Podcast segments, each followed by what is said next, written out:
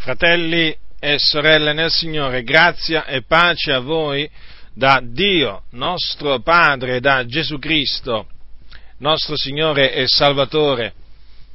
Oggi intendo con l'aiuto di Dio, mediante le Sacre Scritture, confutare alcuni errori dottrinali che concernono il parlare in altra lingua e l'interpretazione errori dottrinali che sono presenti, eh, diciamo, in mezzo a noi pentecostali. Questi errori dottrinali sono quelli che vanno per la maggiore. Il primo errore dottrinale che concerne il parlare in altra lingua è quello che afferma che le lingue non necessariamente, o il parlare in altre lingue non necessariamente accompagna il battesimo con lo Spirito Santo, in quanto ci dicono alcuni credenti il dono delle lingue è uno dei doni dello Spirito o una delle manifestazioni dello Spirito. Quindi può, come anche non può seguire immediatamente il battesimo con lo Spirito Santo.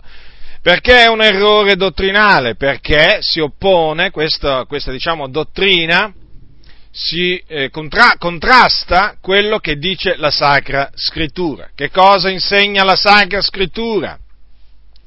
La Sacra Scrittura insegna che il battesimo con lo Spirito Santo è una eh, esperienza successiva alla nuova nascita o alla conversione, eh, è un'esperienza o è un battesimo che viene ministrato da Gesù Cristo, perché Giovanni il Battista disse, egli, riferendosi a Gesù, egli vi battezzerà con lo Spirito Santo. Dunque chi ministra questo battesimo è Gesù Cristo e questo battesimo consiste in un rivestimento di potenza dall'alto. Infatti Gesù Cristo, prima di essere assunto in cielo, che cosa disse ai suoi discepoli? Voi riceverete potenza quando lo Spirito Santo verrà su voi. E mi sarete testimoni in Gerusalemme, in tutta la Giudea e Samaria e fino all'estremità della terra. E in un altro, in un altro punto, queste sono delle parole che ho citato dagli Atti degli Apostoli, ma c'è un altro passaggio, eh, precisamente eh, nel, nel, nell'Evangelo scritto da Luca, in cui eh, la, la, Bibbia dice che, Luca dice che Gesù disse, ecco io mando su voi quello che il Padre mi ha promesso, quanti a voi rimanete in questa città, finché dall'alto siate rivestiti di potenza. Quindi il battesimo con lo Spirito Santo che Gesù promise mh, mm, ai suoi discepoli prima di essere assunto in cielo, quando gli disse eh, Giovanni battezzossi con acqua, ma voi sarete battezzati con lo Spirito Santo fra non molti giorni, è un rivestimento di potenza. Ora, questo rivestimento di potenza è costituito dal riempimento di Spirito Santo, che sperimentano appunto coloro che vengono battezzati con lo Spirito Santo. Dire essere battezzati con lo Spirito Santo, essere riempiti di Spirito Santo sono due espressioni simili. Quando si viene battezzati con lo Spirito Santo, si comincia a parlare in altra lingua, secondo che lo Spirito dà di esprimersi. Questo è il segno che accompagna, che segue immediatamente il battesimo con lo Spirito Santo. Ogni battesimo con lo Spirito Santo. Nessun battesimo con lo Spirito Santo escluso. Lo ripeto, nessun battesimo con lo Spirito Santo escluso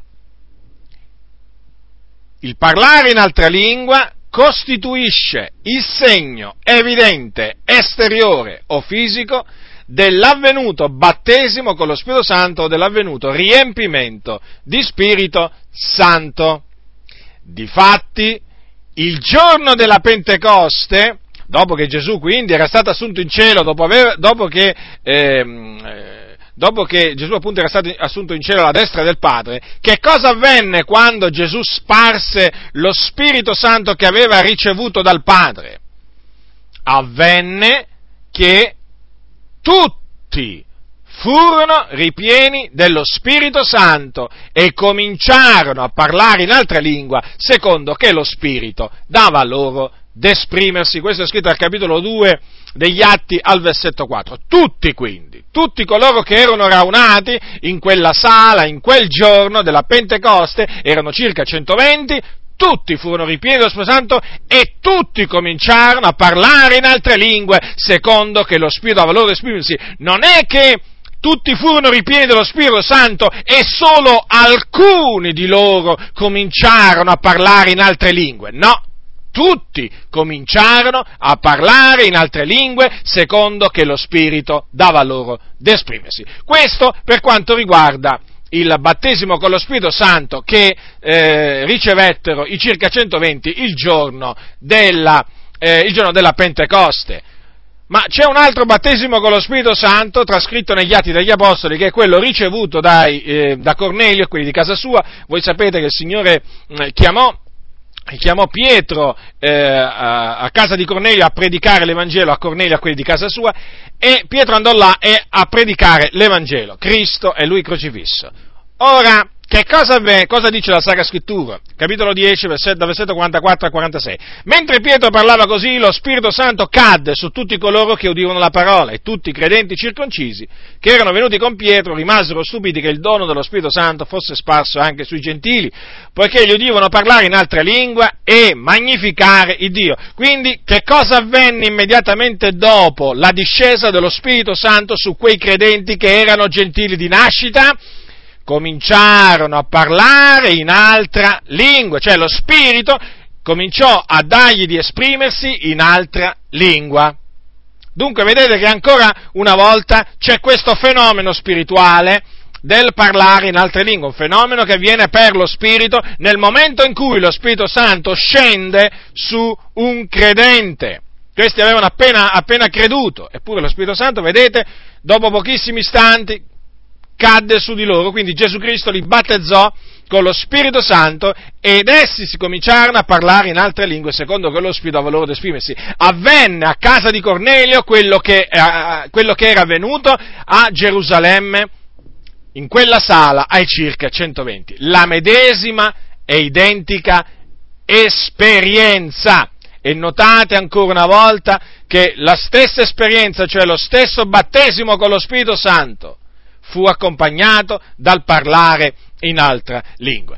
L'altro, l'altro, ehm, l'altro esempio negli Atti degli Apostoli che conferma che il parlare in altra lingua segue immediatamente il battesimo con lo Spirito Santo, o riempimento di Spirito Santo, o discesa dello Spirito Santo sopra un credente, è quello che concerne appunto i eh, circa 12 discepoli, quei circa 12 discepoli che Paolo incontrò ad Efeso. Voi sapete che erano discepoli di Cristo Gesù, avevano creduto che Gesù era il Messia, quindi erano nati da Dio, erano figliuoli di Dio, solo che solo che non avevano ancora sentito, eh, parlare, avevano ancora sentito parlare dello Spirito Santo, non solo, erano stati mh, battezzati del battesimo di Giovanni, ancora non erano stati battezzati del battesimo che Gesù Cristo aveva ordinato ai suoi quando disse loro eh, andate per tutto il mondo, ammaestrate tutti i popoli o fate discepoli di tutte le nazioni e battezzandoli in nome del Padre, del Figlio e dello Spirito Santo. Allora, eh, Paolo naturalmente mh, quando si accorse di questo perché fece loro delle domande, comprese questo, e udito questo, quei eh, discepoli furono battezzati nel nome del Signore Gesù, e dopo che Paolo ebbe loro imposto le mani, lo Spirito Santo scese su loro. Questo è scritto al capitolo 19, versetto 6 degli Atti degli Apostoli. E ascoltate cosa c'è scritto immediatamente dopo e parlavano in altre lingue e profetizzavano, erano in tutto circa 12 uomini. Quindi ancora una volta troviamo il fenomeno del parlare in altre lingue, un fenomeno che seguì immediatamente, ancora una volta, la discesa dello Spirito Santo su dei credenti. In questo caso ci fu anche la manifestazione del dono di profezia. Quindi quei credenti ricevettero anche il dono di profezia. Ma questa non è, diciamo, la regola, questa è un'eccezione quello di ricevere anche il dono di profezia quando si viene battezzati con lo Spirito Santo. Però una cosa è certa, la regola è che ogni volta che un credente viene battezzato con lo Spirito Santo, il parlare in altre lingue, diciamo, è parte integrante del battesimo con lo Spirito Santo. Il battesimo con lo Spirito Santo e il parlare in altre lingue sono due cose che camminano assieme, sono inscindibili, perché le lingue costituiscono proprio il segno esteriore, il segno esteriore appunto che caratterizza eh, chi ha ricevuto il battesimo con lo Spirito Santo. Potremmo citare anche l'esempio dei, dei credenti di Samaria a proposito, diciamo, di questo fenomeno, solo che non c'è scritto in quel caso che essi si misero a parlare in altre lingue, eh, ma il fatto che non ci sia scritto non, non, significa che non avvenne, perché noi sappiamo che quando, mh, quando per dopo che per l'imposizione delle mani eh, degli apostoli Pietro e Giovanni lo Spirito Santo eh, scese su, ehm, eh, su, quei credenti. C'è scritto che Simone, vedendo che per l'imposizione delle mani degli apostoli era dato lo Spirito Santo, offerse loro del denaro dicendo date anche a me questa potestà che colui al quale imponga le mani riceva lo Spirito Santo. Poi naturalmente Pietro lo ammonì, lo ammonì severamente. Ora, eh, è evidente che anche qui ci fu il parlare in altre lingue, eh, anche qui quei credenti cominciarono a parlare in altre lingue secondo che lo Spirito aveva loro ad esprimersi immediatamente dopo essere stati riempiti di Spirito Santo o quando furono battezzati con lo Spirito Santo. Perché? Perché Simone vide vide che per l'imposizione delle mani degli apostoli era dato lo Spirito Santo. E da che cosa se ne accorse? Da che cosa se ne accorse? Dal fatto che appunto vide e sentì quei, quei credenti su cui gli apostoli avevano imposto le, le mani, li vide e sentì parlare in altra lingua. Dunque, affermiamo in maniera eh, inequivocabile, in maniera ferma, in maniera convinta che il parlare in altra lingua accompagna ogni battesimo con lo Spirito Santo. Ora qualcuno allora domanderà, ma allora com'è che l'Apostolo Paolo dice ai Corinzi parlano tutti in altre lingue? Punto di domanda e noi sappiamo che la risposta a questa domanda è no.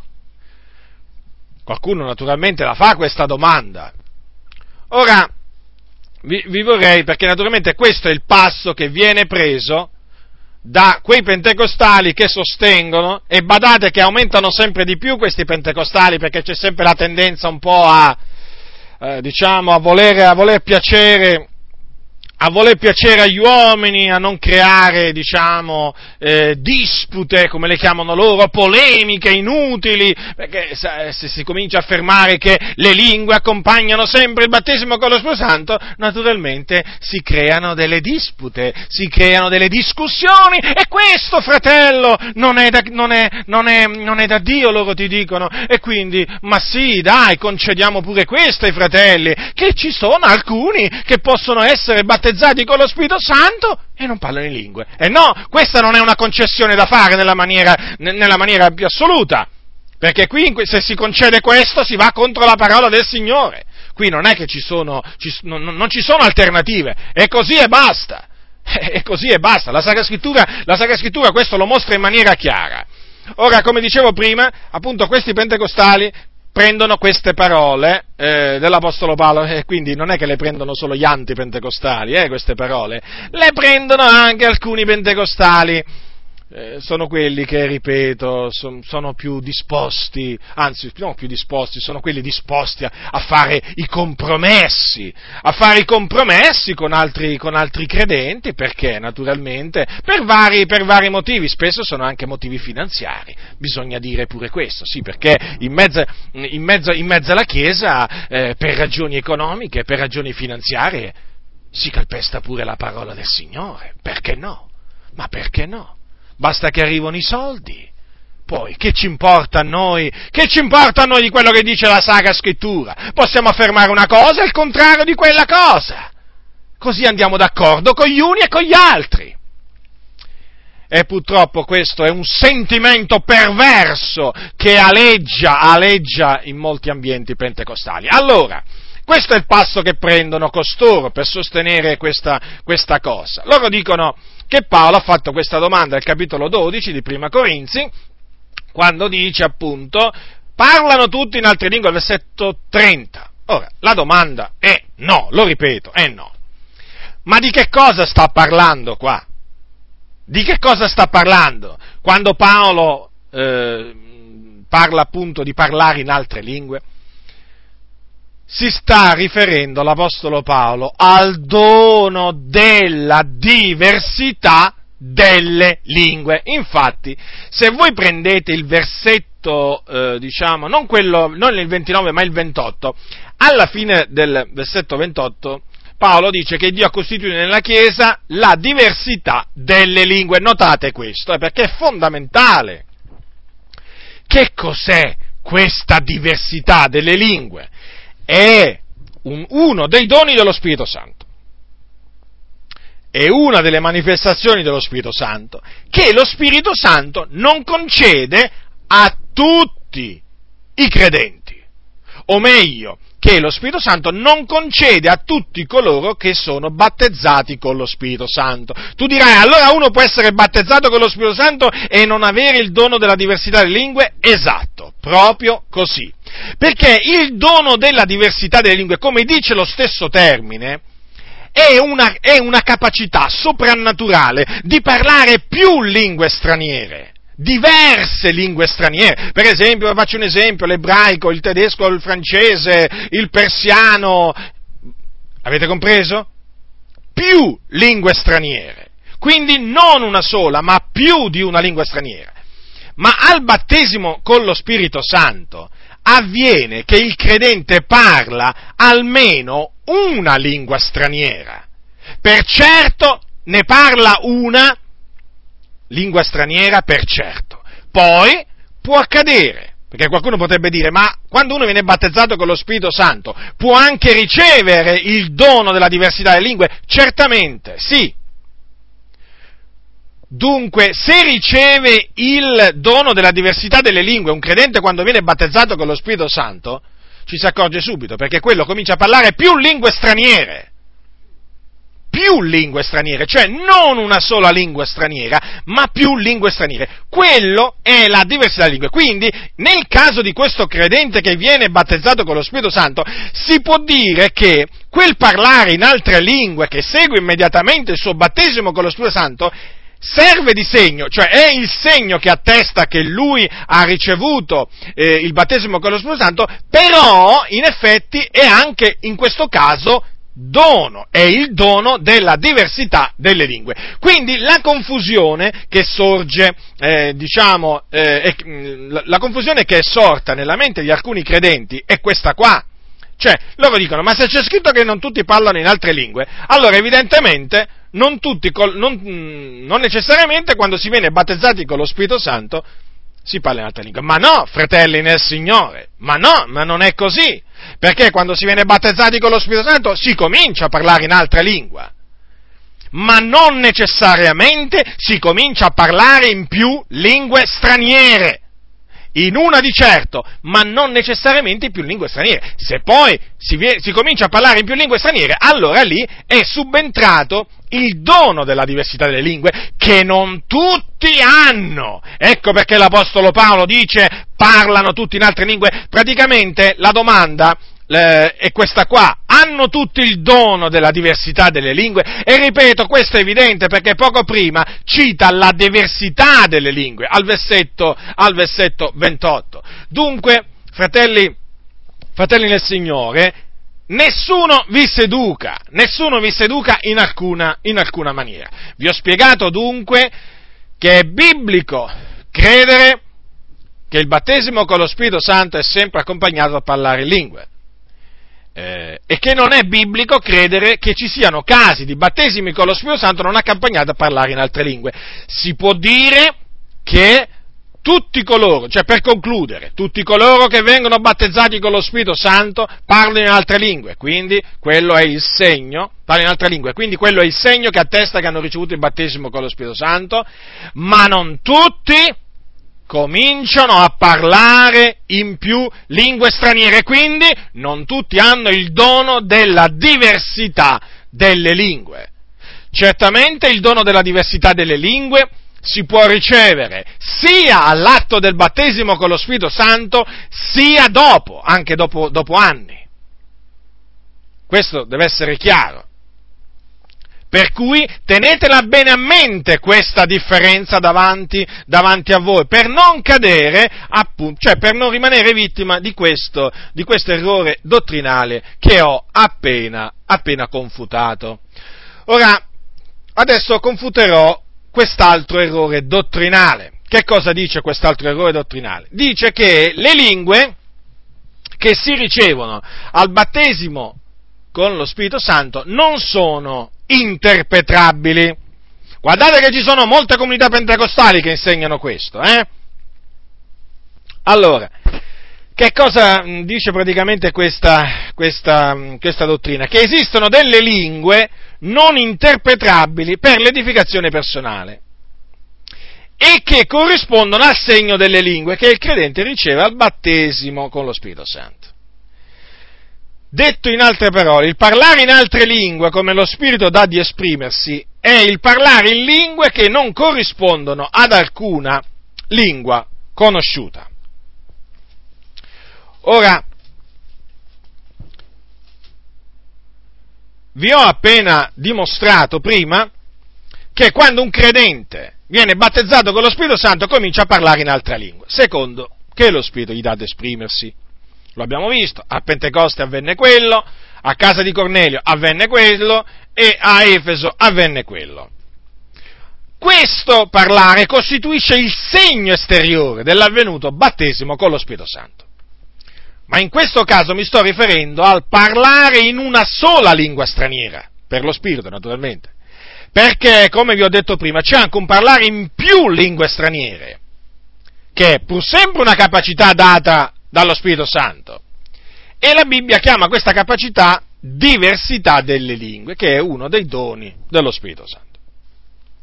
Questo dono si può ricevere sia al battesimo con lo Spirito Santo che successivamente al battesimo con lo Spirito Santo. E che, vi ho detto, non tutti ricevono, perché dice Paolo, parlano tutti in altre lingue? Dunque, è evidente che quando un credente riceve la capacità di parlare in diverse lingue straniere, già al battesimo con lo Spirito Santo, quel suo parlare in lingue è sì il segno del battesimo con lo Spirito ricevuto, ma anche dono, ve l'ho detto prima questo. Se invece il credente al suo battesimo con lo Spirito Santo parla solo in una lingua straniera, allora quel suo parlare non costituisce il dono della diversità delle lingue. Ora, che cosa fa un credente quando parla in altra lingua?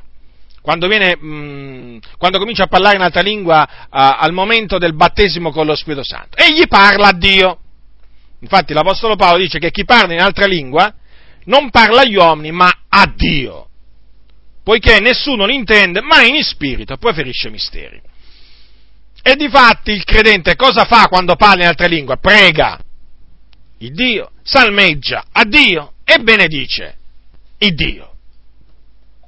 Dunque, a prescindere ripeto, a prescindere che il credente abbia o meno il dono della diversità delle lingue, quel suo parlare in altre lingue è rivolto a Dio. Certo, nessuno lo intende, neppure lui intende quello che dice. Ma appunto, appunto per questo il Signore ha costituito il dono della interpretazione delle lingue, affinché sia lui che gli altri che lo sentono parlare possano dire amen a quello che lui dice, avendo capito quello che lui ha detto.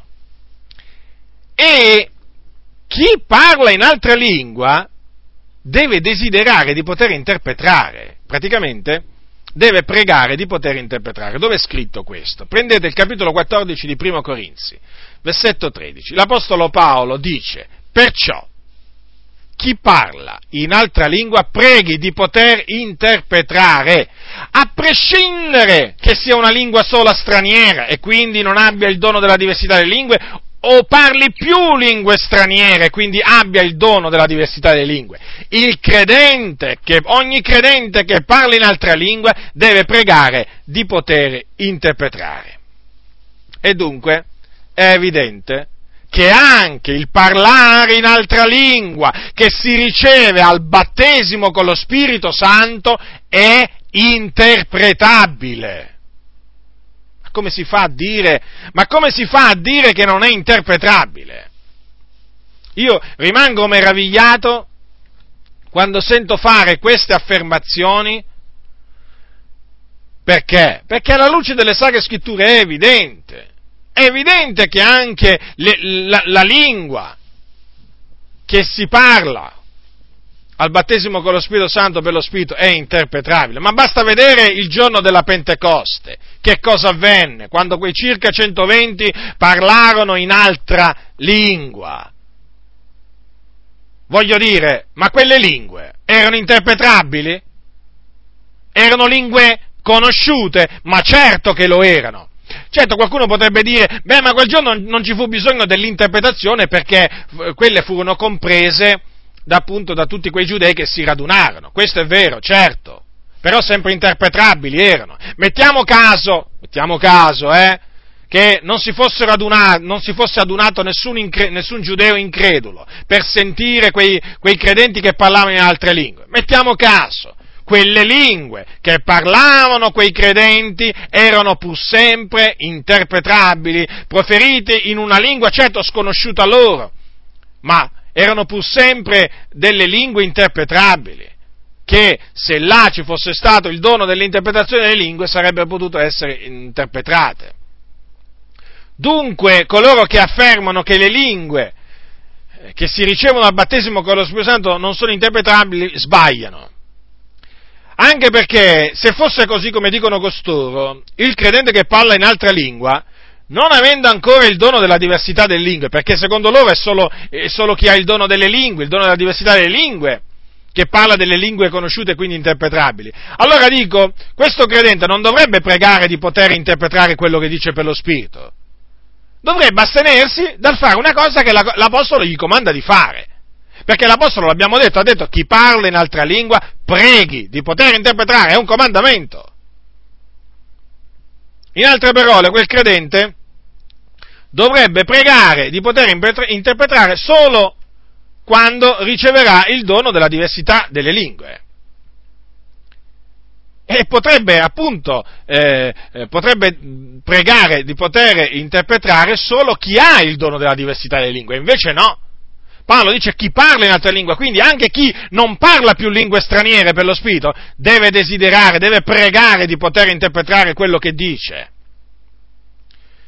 Vedete, ogni qualvolta si esce fuori dai termini prescritti dalla Sacra Scrittura, si rimane confusi.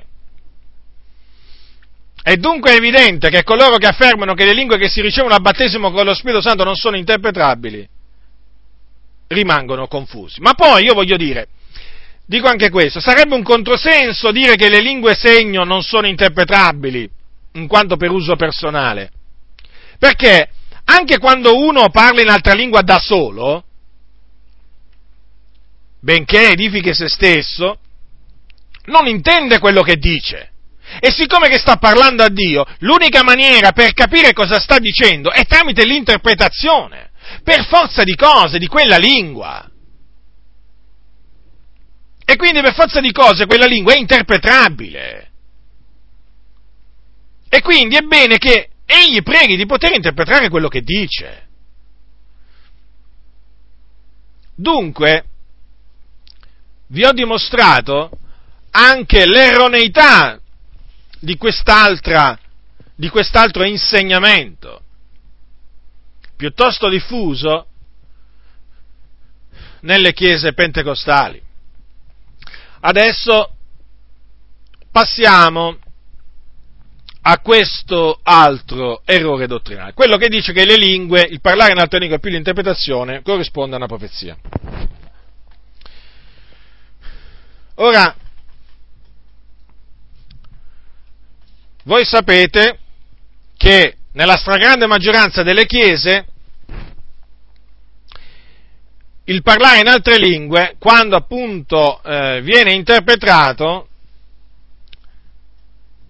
viene accompagnato da un messaggio rivolto alla Chiesa. Quindi viene accompagnato da un messaggio che Dio rivolge alla Chiesa. Non temere, popolo mio, io sono con te, stai tranquillo, non ti abbandono, non ti abbandonerò, non ti lascerò. Faccio un esempio, eh? Diciamo, sono generalmente queste, questi i messaggi. Perché appunto viene insegnato che il parlare in altre lingue più l'interpretazione è uguale a profezia. Certo, perché la profezia è un messaggio rivolto agli uomini e quindi le lingue più interpretazione, secondo loro, secondo costoro, eh, è uguale a profezia. Ma tutto ciò è un errore. È un errore. Perché? È un errore perché l'Apostolo Paolo ai Corinzi, al capitolo 14, al versetto 2, dice così, perché chi parla in altra lingua non parla agli uomini, ma a Dio, poiché nessuno l'intende, ma in spirito proferisce. Misteri. Ora non è abbastanza chiaro, fratelli? Io vi confesso che più chiaro di così io non ci riuscirei a essere più chiaro di così. Chi parla in altra lingua non parla agli uomini ma a Dio. Allora, che cosa dice? A Dio. Prega. Salmeggia. Benedice Dio, rende grazie a Dio. Tu dirai come fai a dire questo? Prendi il capitolo 14 di Primo Corinzi e leggiamo dal versetto 14 al versetto eh, 17. Se prego in altra lingua, ben prega lo spirito mio, ma la mia intelligenza rimane infruttuosa. Che dunque io pregherò con lo spirito, ma pregherò anche con l'intelligenza. Avete notato? Avete notato cosa dice Paolo? Paolo dice che qui chi parla, chi, uno prega in altra lingua. È chiamato anche pregare con lo spirito, eh, questa, questo pregare. Poi dice, salmeggerò con lo spirito, ma salmeggerò anche con intelligenza. Quindi, salmeggiare con lo spirito significa come pregare con lo spirito significa pregare in altra lingua, salmeggiare con lo spirito significa salmeggiare in altra lingua. Salmeggiare, salmeggiare. Cantare, in alcune traduzioni è cantare. Cantare, chi si canta? Agli uomini? No, si canta a Dio. Poi dice Paolo, altrimenti, se tu benedici Dio soltanto con lo Spirito, come potrà colui che occupa il posto del semplice uditore dire amen al tuo rendimento di grazie, poiché non sa quel che tu dici, quanto a te certo tu fai un bel ringraziamento, ma l'altro non è edificato. Ora voi sapete che l'Apostolo Paolo eh, in, questo, in questo capitolo mise molta enfasi sull'utilità dell'interpretare, eh, del, sull'utilità dell'interpretazione delle lingue. Perché? Perché chi parla in altra lingua eh, edifica se stesso edifica se stesso e siccome che gli altri non lo intendono, gli altri non sono edificati, perché per poter essere edificati bisogna capire quello che è stato detto in altre lingue. Allora l'Apostolo Paolo incoraggia, esorta i credenti a eh, desiderare di, eh, a pregare di poter interpretare quello che eh, dicono in altre lingue, proprio per questa ragione, affinché siano edificati anche coloro che ascoltano. In altre parole, affinché coloro che ascoltano possano dire Amen a quella preghiera detta in altre lingue, a quel salmeggiare detto in altre, fatto in altre lingue, a quel rendimento di grazie fatto a Dio in altra lingua. Perché se uno prega solo con lo Spirito, salmeggia solo con lo Spirito, benedice Dio soltanto con lo Spirito, rende grazie a Dio solo con lo Spirito? Come può? Quello che ascolta, come può dire amen? a quello che lui ha detto? Non può. Quindi quel parlare sarà un parlare in aria.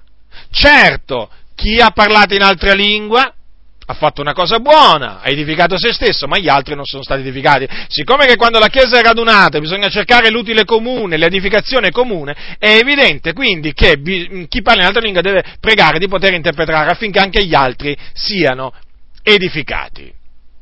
Ora, abbiamo visto quindi che il parlare eh, in, altro, in, altra lingua è rivolto a Dio, è diretto a Dio, la direzione è in alto, verso Dio.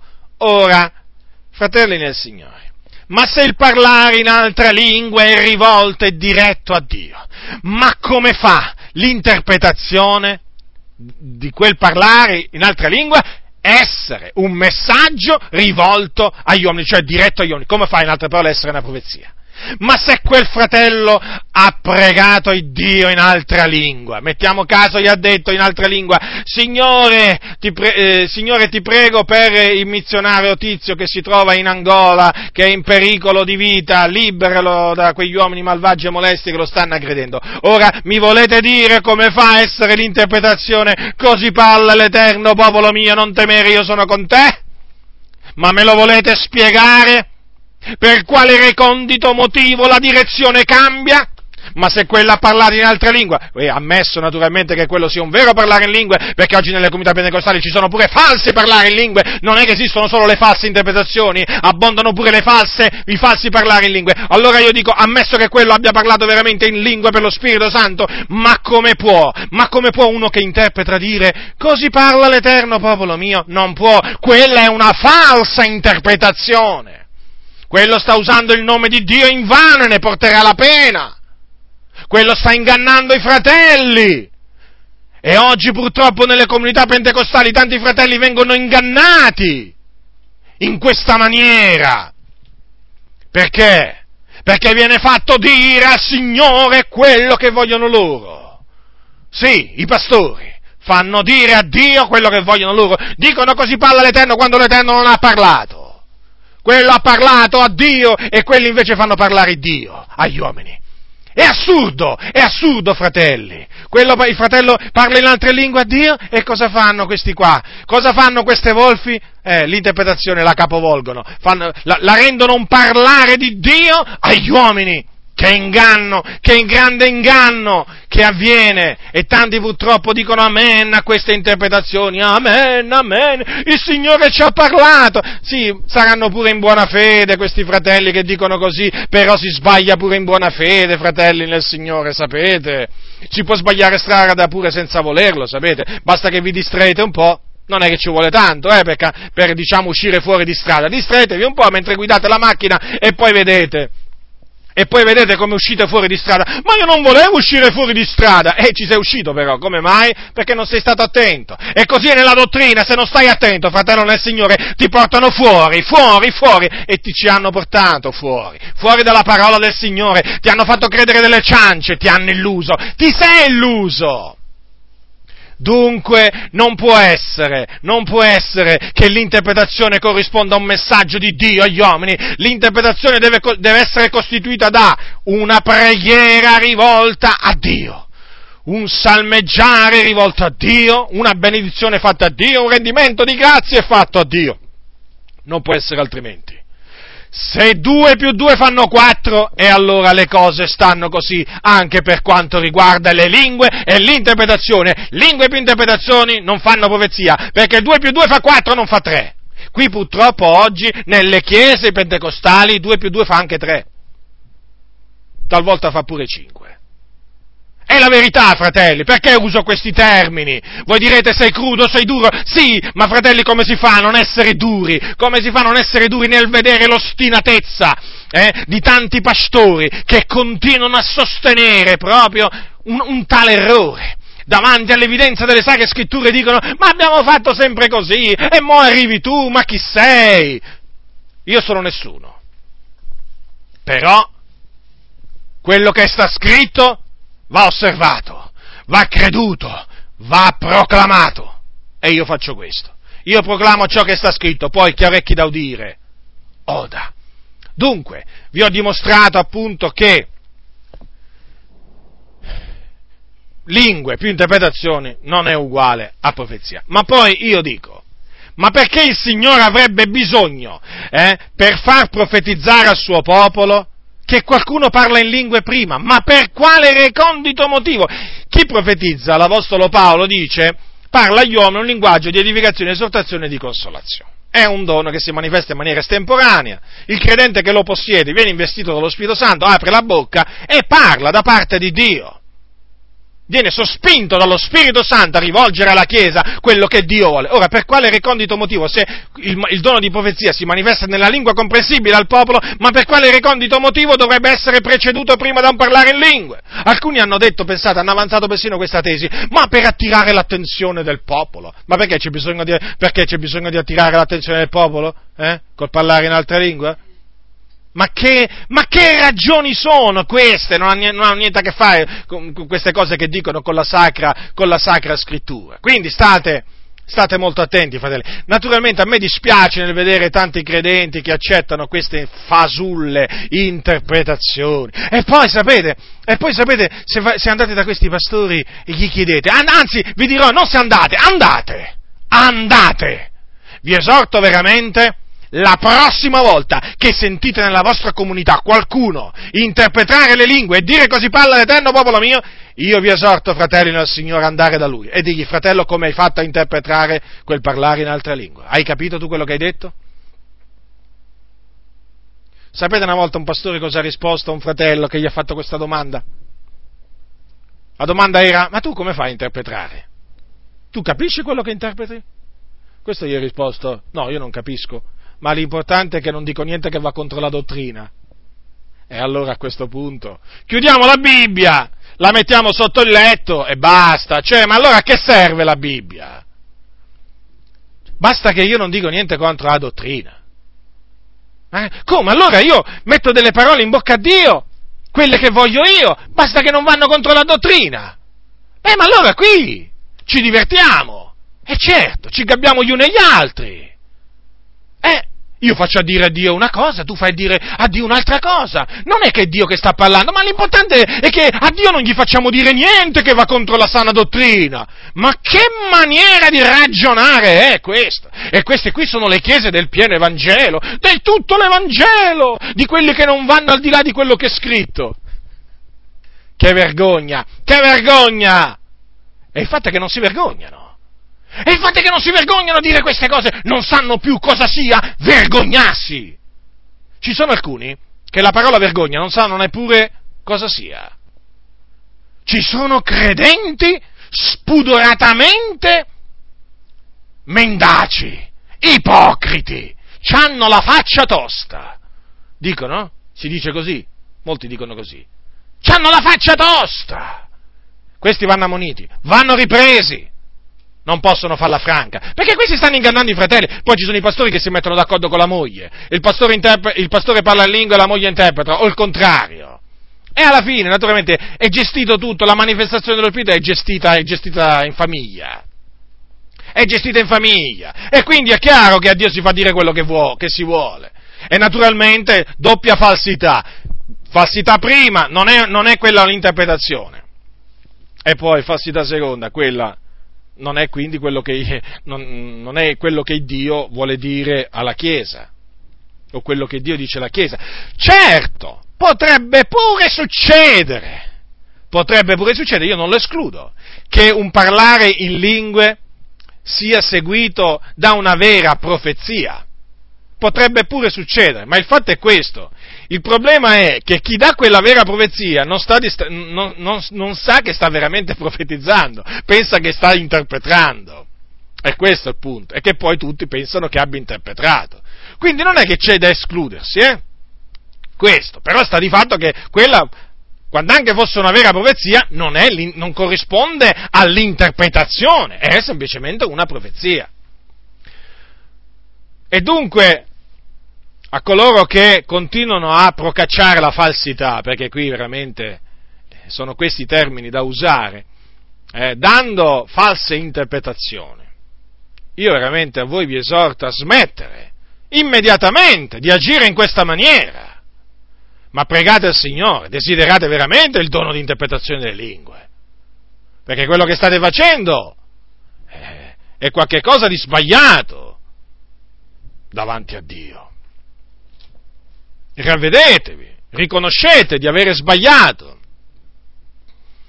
e tornate alla parola di Dio, perché così non potete continuare, così non potete continuare. Non potete continuare a usare il nome di Dio in vano. Così parla l'Eterno, popolo mio, quando il Signore non ha parlato. Quello ha parlato a Dio. Quello ha parlato a Dio in altra lingua.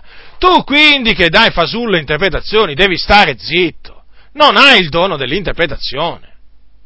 Perché se avessi il dono delle interpretazioni avessi, avresti interpretato quello che quel credente ha detto a Dio.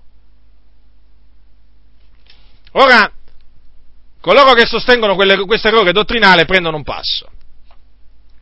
Eh, questo lo conoscono molto bene. E adesso ve lo citerò e ve lo commenterò e vi dimostrerò appunto che questi sbagliano.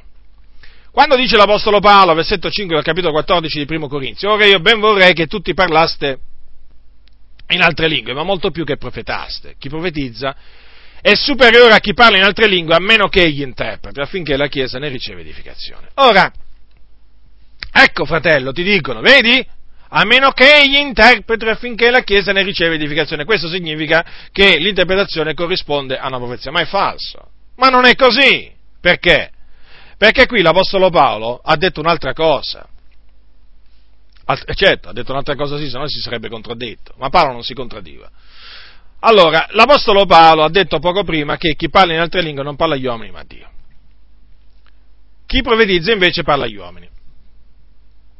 Chi parla in altre lingue poi dice che edifica se stesso, chi profetizza edifica la Chiesa. Dunque, Paolo dice che lui desidererebbe che tutti profetassero più che parlassero in altre lingue. Perché chi profetizza è superiore a chi parla in altre lingue. Perché chi profetizza è superiore? Ora, domandiamoci, perché chi profetizza è superiore a chi parla in altre lingue?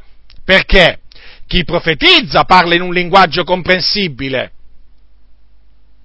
alla Chiesa, diretto alla Chiesa è un parlare comprensibile. Chi parla in altre lingue sta parlando a Dio in un linguaggio incomprensibile, che ha bisogno di un'interpretazione per essere compreso. Ecco perché Paolo dice che chi profetizza è superiore a chi parla in altre lingue, a meno che, attenzione però, c'è un a meno che egli, cioè chi parla in altre lingue, interpreti. Cosa significa a meno che? Significa che chi profetizza smette di essere superiore a chi parla in altre lingue se questo che parla in altre lingue interpreta pure. Perché?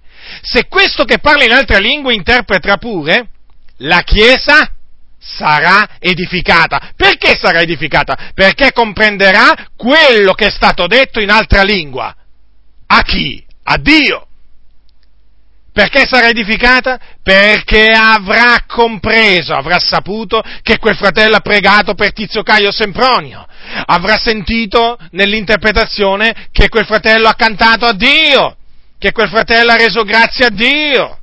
Quindi, nel sentire quella interpretazione, la Chiesa potrà dire Amen e sarà edificata. Sarà edificata perché comprenderà quello che è stato detto in altra lingua. Ecco la spiegazione di queste parole. Ecco la spiegazione corretta di queste parole. Ma quella che danno questi fratelli è sbagliata. Perché lo ripeto, altrimenti Paolo si sarebbe proprio contraddetto, ma, cioè sarebbe proprio caduto in una fragrante contraddizione. E poi, pochissimi attimi dopo aver scritto quelle parole di prima. Perché se Paolo ha detto che chi parla in altra lingua non parla Ioni ma Dio, è evidente, è evidente, no? Che anche quando viene interpretato quel parlare non cambia direzione ma continua a essere rivolto a Dio. Come fratello tu dirai? Ma allora si può essere edificati pure nel sentire, eh, diciamo, che l'interpretazione ne costituisce una preghiera, un cantico, un rendimento di grazia. Ma certo, fratello nel Signore, ma perché tu non sei edificato quando senti cantare in italiano? Mm? Ma tu non sei edificato quando senti pregare in italiano? Eh? Certo che lo sei, no? Quando un fratello, per esempio, innalza una lode al Signore o benedice Dio, eh, diciamo, e tu lo comprendi, no? Nella tua lingua, sei edificato? Certo che sei edificato. E allora? Perché non dovresti essere edificato se quel fratello prima ha parlato in lingua e poi nell'interpretare quello che ha detto, eh? Dà una lode a Dio, prega il Dio, rende grazie a Dio, per quale recondito motivo non dovresti essere edificato? Dunque, fratelli nel Signore, state attenti a questo errore molto, molto diffuso in mezzo alle chiese pentecostali. Poi c'è un'altra cosa che vi vorrei fare notare e vi invito a fare notare. E vi invito a fare notare queste cose, eh? Quello che vi trasmetto, fratelli nel Signore, trasmettetelo.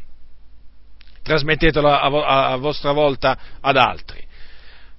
Ora, voi sapete che eh, è possibile che in mezzo alla Chiesa ci siano coloro che parlano in altre lingue, ma assen- sia assente chi interpreta, cioè sia assente uno che ha il dono dell'interpretazione delle lingue.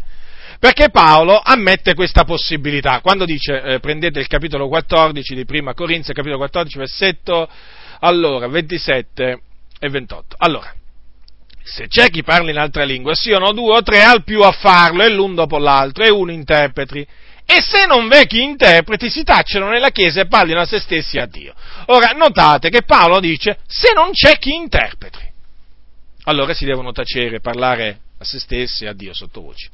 Allora, dunque, è possibile che dei credenti, seguendo l'ordine di Paolo, eh, due o tre al massimo, parlino in altre lingue, vere lingue, eh, e poi che manchi chi interpreta. Allora, fratelli nel Signore, vi faccio questa domanda. Ma se manca chi interpreta e quelli hanno parlato alla Chiesa in altra lingua, perché questo vi viene fatto credere, no? Quelli hanno parlato alla Chiesa. Da parte di Dio, in altra lingua, hanno, de- hanno dato un messaggio alla Chiesa. Però manca chi interpreta. Che succede? c'è qualcosa che non va. Perché? Perché Dio sa che in quella comunità manca chi interpreta. Che succede allora? Che Dio ha parlato all'aria, perché nessuno l'ha inteso. Ora riflettete per un momento, non c'è chi interpreta? Dio ha parlato. Dio ha parlato alla Chiesa e perciò, dato che non c'è chi interpreta, Dio ha parlato all'aria.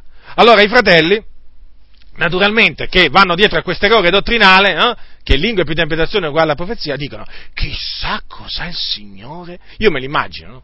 chissà cosa il Signore ci ha detto oggi, chissà cosa il Signore ci ha voluto dire. Ma tu guarda un po', il Dio ci ha parlato e noi non abbiamo compreso quello che ci ha detto perché non c'era chi, non c'era il fratello che aveva il dono dell'interpretazione oggi. Era malato, o magari per qualche altra ragione. Come facciamo? Ma vi rendete conto, fratelli nel Signore, che cosa, che cosa si arriva poi a, a far credere? Che il Dio, pur sapendo che in quella comunità manca chi interpreta, e non solo magari perché chi interpreta è malato non è potuto venire, ma proprio perché ancora non c'è chi ha il dono dell'interpretazione delle lingue, c'è il Dio, decide di parlare a destra e a sinistra, all'aria. Eh sì, perché quel parlare in altre lingue, poi il messaggio in lingue non è stato, non è stato interpretato.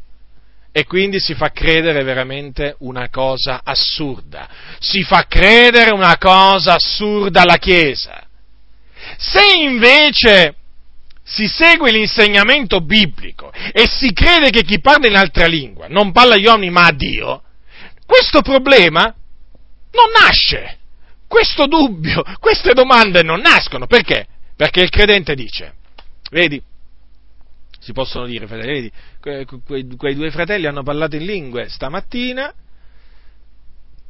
non c'era chi ha interpretato, noi non abbiamo compreso, però, voglio dire, alla fine che importa? Hanno pur sempre pregato a Dio, si sono rivolti a Dio, non è che quel messaggio era rivolto a noi direttamente per cui noi lo dovevamo per forza sapere. Comunque sia, quei due credenti si sono rivolti a Dio, hanno pregato, hanno cantato, hanno interceduto. Dunque non, non, si crea nessun turbamento, non si crea nessuna perplessità, nessuna perplessità nell'animo del credente, perché si sa che anche in assenza di chi interpreta quel parlare era rivolto a Dio, quindi è giunto al trono di Dio. Non importa se era una preghiera, una, una benedizione, un rendimento di grazia, un salmo. È giunto dove doveva arrivare. Ecco dunque perché non si può, fratelli nel Signore, accettare questa dottrina, lingue più interpretazione uguale a profezia, perché alla fine poi contrasta le sacre scritture e poi si cade in, in, svariate, in svariate con, contraddizioni. Quindi state in guardia, fratelli, a non, a non cadere vittima di quest'altro, di quest'altro errore dottrinale che concerne appunto le lingue Ora, un altro errore dottrinale che concerne le lingue è quello che dice, che sostiene che le lingue sono date per evangelizzare. In altre parole, sono date per portare l'Evangelo nelle, alle nazioni, per andare in terra di missione e portare l'Evangelo a quelle persone nella loro lingua senza avere mai studiato quella lingua del posto. Ora dovete sapere che questo errore dottrinale fu compiuto mh, in mezzo ai pentecostali proprio agli albori del movimento pentecostale in America. Eh, infatti, infatti, nella missione di Azusa Street a Los Angeles, eh, ma ancora prima, a Topeka, nella scuola biblica di Topeka, dove, dove appunto fu, eh, che era stata fondata da questa scuola biblica da Charles Faram, dove fu battezzata Agnese Otzman, eh, si credeva che le lingue fossero date per uso missionario. In altre parole, si credeva che eh, quando uno veniva battezzato con lo Spirito Santo, quella lingua che cominciava a parlare per lo Spirito era, era una lingua che Dio gli aveva dato per andare nella nazione in cui quella lingua era parlata e portare l'Evangelo alle persone di quel posto in, in, quella lingua, quindi senza studiare quella lingua. E sapete che cosa avveniva? Avveniva, vi faccio l'esempio di Azusa Street, eh? Avveniva che quando uno veniva battezzato con lo Spirito Santo subito eh, nasceva la domanda in che lingua sta parlando? E allora cominciava veramente l'indagine, un, un'indagine accurata per accertarsi in che lingua stava parlando. Ora è chiaro che eh, arrivarono a delle conclusioni in diversi casi, eh, non posso entrare nel dettaglio perché le storie sono diverse, comunque sta di fatto che i passi che si seguivano era, era, erano questi. Prima eh, si investigava per vedere un po', eh, si chiamavano anche dei linguisti o comunque dei credenti che erano stati missionari in terra straniera, per vedere un po' se riuscivano a capire in che lingua straniera stava parlando quel credente. Poi, una volta che si capiva, tra virgolette si capiva, eh, perché io penso che si siano fatti degli errori enormi anche in questo caso, eh, allora bisognava accertarsi se quel credente eh, sentiva la eh, vocazione missionaria, cioè se si sentiva spinto ad andare in terra di missione a predicare l'Evangelo. Se la risposta era affermativa, allora si, si, aiutava, eh, si aiutava, quel credente e eh, proprio si aiutava, si aiutava materialmente i fratelli appunto esaminavano, esaminavano, il tutto e poi appunto davano il beneplacito, lascia passare, diciamo così, e appunto eh, raccoglievano un'offerta e gli davano del denaro per, affinché partisse il più presto possibile per quella nazione dove si parlava o si supponeva si parlasse quella lingua straniera. E ci sono stati dei casi proprio di fratelli partiti proprio da Azusa Street, eh, dove appunto c'era William Seymour, il, parlo appunto di quel periodo, di quei, parlo di quegli anni eh, che vanno dal 1906 al 1909-1910, che furono gli anni di intenso risveglio pentecostale là da Azusa Street, ci furono, ci furono, diversi fratelli che partirono per l'estero, per anche l'Asia per esempio, convinti che avevano ricevuto per esempio la lingua, eh, eh, per esempio in un caso, eh, partirono per esempio una coppia di credenti che eh, erano convinti, o comunque erano, erano, stati convinti, che almeno lui, lui aveva cominciato a parlare, aveva cominciato a parlare l'industani, cioè la lingua, la lingua, indi, la lingua degli, dell'India. E quindi questi, questa coppia di credenti partì per l'India, sì sì, partì per l'India proprio, pensando appunto che eh, quella lingua gli avrebbe permesso, quella lingua data per lo Spirito, gli avrebbe permesso appunto di predicare l'Evangelo là in terra d'India. E partirono. Partirono. Eh, eh, partì questo fratello e sua moglie, quando arrivarono in India, a Calcutta, eh, capirono ben presto che eh, si erano sbagliati. Si erano sbagliati, sì. E compresero che quel parlare in altra lingua proprio, mm, prima di tutto compresero che quella lingua non era la lingua, eh, la lingua indiana e che proprio non erano in grado di predicare le persone del posto nella loro lingua senza averla studiata. Certo, fu grande la delusione, però comunque non è che smisero di parlare in altre lingue, perché quelli avevano ricevuto veramente il battesimo con lo Spirito Santo, solo che naturalmente abbandonarono questa teoria delle lingue date per evangelizzare. Guardate che questo fu un errore fu un errore che fece sia Charles Faram a Topeka e per tutto il resto poi del, del suo ministero, e sia William Seymour, il pastore appunto della eh, missione di eh, Azusa, Azusa Street anche se a un certo punto Seymour cominciò a nutrire dei dubbi sulla, sulla diciamo, eh, genuinità, sulla biblicità di questa, di questa tesi, eh, diciamo verso la metà del 1907, comunque bisogna dire che eh, Seymour, eh, come Faram, insegnò per diverso tempo appunto questo errore dottrinale. Dunque vi metto in guardia da coloro eh, che eh, eventualmente vengono a eh, predicarvi che le lingue vengono date per evangelizzare, perché potrebbe succedere pure la stessa cosa. Ricordatevi una cosa, le lingue non vengono date per evangelizzare, perché vi ho detto prima che l'Apostolo Paolo afferma che chi parla in altra lingua non parla agli uomini ma a Dio. È evidente dunque che se chi parla in lingua non parla agli uomini, è evidente che la sua non può quel, quel parlare non può, eh, non può essere costituito da una predicazione del Vangelo rivolto agli uomini.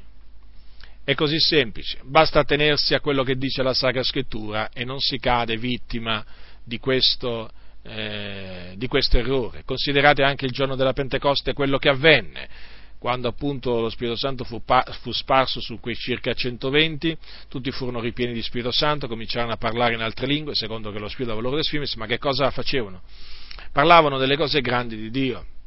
Non è che eh, lo Spirito Santo si usò della bocca di quei credenti per parlare a tutti quei giudei che si erano radunati e per annunziargli l'Evangelo, no, perché l'Evangelo poi glielo annunziò Pietro quando appunto si levò assieme, assieme, agli undici, Pietro parlò a tutti quei giudei eh, nella, nella, lingua che tutti conoscevano, eh, quindi, quindi, in ebraico. Eppure tutti quei giudei a cui, rivolse, a cui si rivolse Pietro in quel giorno, dopo che lo Spirito Santo fu sparso sulla Chiesa, erano giudei di ogni nazione. Eh, uomini religiosi di ogni nazione di sotto il cielo, che eh, a sentire quel suono eh, come di vento impetuoso che, eh, che, che, che soffiava, eh, si erano radunati e, eh, ed erano rimasti confusi perché avevano sentito parlare tutti quei credenti che erano Galilei, li avevano cominciato a sentire parlare delle cose grandi di Dio nelle loro proprie lingue. Dunque è evidente che in quel parlare delle cose grandi di Dio non c'era l'Evangelo perché se ci fosse stato l'Evangelo Pietro poi non gli avrebbe annunziato l'Evangelo, ma ci fu bisogno che Pietro poi gli annunziasse nella loro lingua, eh, nella lingua ebraica, gli annunziasse appunto l'Evangelo. Dunque, quel parlare in altra lingua non era rivolto agli uomini, ma era rivolto a Dio anche il giorno della Pentecoste. E anche da questo si può benissimo comprendere che le lingue non sono date per predicare o per evangelizzare. L'ultimo errore che vi voglio, vi voglio presentare e confutare è quello che eh, diciamo, permette il parlare in lingue tutte assieme. Ora, non è difficile nelle comunità eh, vedere tutta la comunità cominciare a parlare lingue. Naturalmente qui io non mi voglio, non mi voglio dilungare più di tanto sul, sul, falso parlare in lingua, perché oramai lo sapete, cioè, è, è, molto diffuso il falso parlare in lingue nelle comunità pentecostali, non, eh, non posso dire altrimenti perché le cose stanno così, molti, eh, molti purtroppo, purtroppo si fanno, fanno da sé ormai c'è il fai da te in molte comunità, si fabbricano le loro lingue mettendo qualche vocale, qualche sillaba assieme e, e vanno avanti così, cioè fanno credere di aver ricevuto il battesimo con lo Spirito Santo. Naturalmente voi eh, potete ben comprendere che quelli non hanno ricevuto proprio niente, quelli proprio quelli si sono illusi e eh, dicono delle cose appunto che non hanno, non hanno, senso, parlano non in una lingua, dicono delle cose proprio che non hanno senso, ecco. Allora, eh, il parlare in altre, allora ammettiamo appunto che tutti coloro, tutti quei credenti che parlano in altre lingue abbiano veramente ricevuto il battesimo con lo Spirito Santo e che quindi stiano parlando in altre lingue per lo Spirito. Ora, se tutti parlano in altre lingue assieme, ciò non è biblico, non è una pratica incoraggiata dalla Sacra Scrittura questo. Potrà sembrare bella quanto si vuole, ma non è biblica, perché l'Apostolo Paolo ammonisce i santi di Corinto. E badate che quando, quando parliamo dell'Apostolo Paolo, parliamo di, parliamo di, uno che parlava in lingue più di tutti i Corinti messi assieme, eh? Lo sapete, la conoscete l'espressione dell'Apostolo Paolo? Io ringrazio Dio che parlo in altre lingue più di tutti voi? Eh, sta al capitolo 14, versetto 18. Pensate, ringraziava Dio pure per questo l'Apostolo Paolo, che parlava in altre lingue più di tutti i santi di Corinto. E c'era un grande popolo, sapete, a Corinto. Vi ricordate quando, quando il Signore apparve a Paolo? Questo è scritto nel capitolo 18 degli Atti c'è scritto appunto che il Signore di, di, disse di notte in visione a Paolo, non temere, ma parla e non tacere, perché io sono teco e nessuno metterà le mani su te per farti del male, perché io ho un grande popolo in questa città. Quindi pensate, c'era un grande popolo eh, che si era convertito. Eppure cosa ha detto Paolo? Che parlava in altre lingue più di tutto quel popolo. Considerate quanto parlava in altre lingue Paolo. Sì, però Paolo nell'adunanza preferiva dire, come detto lui, eh, cinque parole comprensibili che, eh, per istruire anche gli altri che dirne diecimila in altre lingue, perché Paolo cercava l'edificazione non propria ma degli altri. Ecco perché eh, lui scoraggiava, eh, scoraggiava, la Chiesa dal mettersi a parlare, tu, tutti i credenti a mettersi contemporaneamente a parlare in altra, in altra lingua. Eh, parlare in altra lingua tutti assieme è, non è un segno di ordine o di decoro, ma è una manifestazione di carnalità è un qualche cosa che non, eh, non segue i principi di decoro ed ordine prescritti dalla parola del Signore. Dice infatti l'Apostolo Paolo, quando dunque tutta la Chiesa si raduna assieme, versetto 23 di primo, primo Corinzi capitolo 14, quando dunque tutta la Chiesa si raduna assieme, se tutti parlano in altre lingue ed entrano degli estranei o dei non credenti, non diranno essi che siete pazzi? Ma se tutti profetizzano ed entra qualche non credente o qualche strano, egli è convinto da tutti, è scrutato da tutti, i segreti del suo cuore sono palesati e così, gettandosi giù con la faccia a terra, adorerà Dio, proclamando che Dio è veramente fra voi. Dunque, per evitare che, se, eh, che, degli estranei o dei non credenti che entrano dicano che appunto quella comunità è pazza, cioè che tutti sono pazzi, dei pazzi, è bene che appunto non si mettano a parlare tutti in altre lingue allora qual è la regola da seguire? Sempre Paolo ce la, ce la dice, dice così al capitolo 14, versetto 27, se c'è chi parla in altre lingue, siano due o tre al più a farle l'un dopo l'altro e un interpreti, e se non v'è chi interpreti si tacciano nella chiesa e parlino a se stessi e a Dio. Dunque vedete, due o tre al massimo parlino in altre lingue, e uno dopo l'altro e poi uno deve interpretare. E se non c'è chi interpreta, si devono tutti tacere e parlare sottovoce a se stessi e a Dio. Dunque questa è la regola, questo è il comando che ha dato l'Apostolo, l'Apostolo Paolo. È un comandamento, sapete, non è un qualche cosa di opzionale, qualcosa che si può, può, o, si può o anche non si può fare. No, è, qualche, è, un comandamento che l'Apostolo Paolo ha dato per lo Spirito Santo. Guardate che anche l'Apostolo Paolo era ripieno di Spirito Santo e, ripeto, parlava in lingue più di tutti quei credenti di Corinto. Eppure ha dato questi, questi ordini e questi, questi comandamenti vanno osservati. L'Apostolo Paolo incoraggiava invece tutti a profetizzare. Sì, Infatti diceva tutti ad uno ad uno potete profetare. Vedete, non ha detto tutti ad uno ad uno potete parlare in altre lingue, no. Infatti questo lo dice al versetto 31. Tutti ad uno ad uno potete profetare finché tutti imparino e tutti siano consolati. Tutti siano consolati.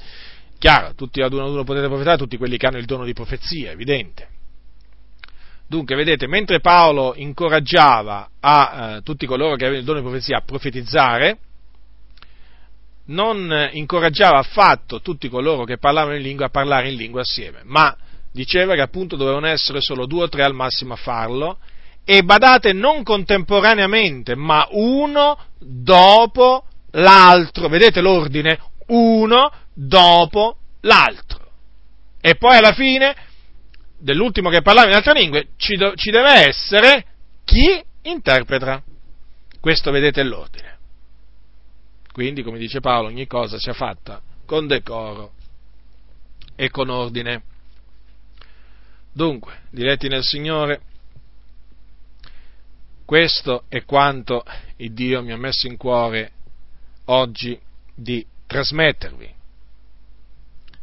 Esaminate le scritture, deponetele nel vostro cuore, abbiatele sempre pronte sulle vostre labbra in questi tempi così difficili, dove facilmente si rischia di accettare la menzogna per verità e la verità per menzogna, sì, perché c'è pure questo risvolto, che talvolta si rigetta la verità in quanto si pensa sia una menzogna.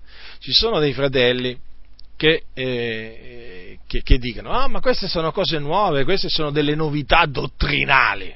Quale novità dottrinali? Qui non portiamo nessuna novità dottrinale, le novità dottrinali le hanno portate altri, le portano altri.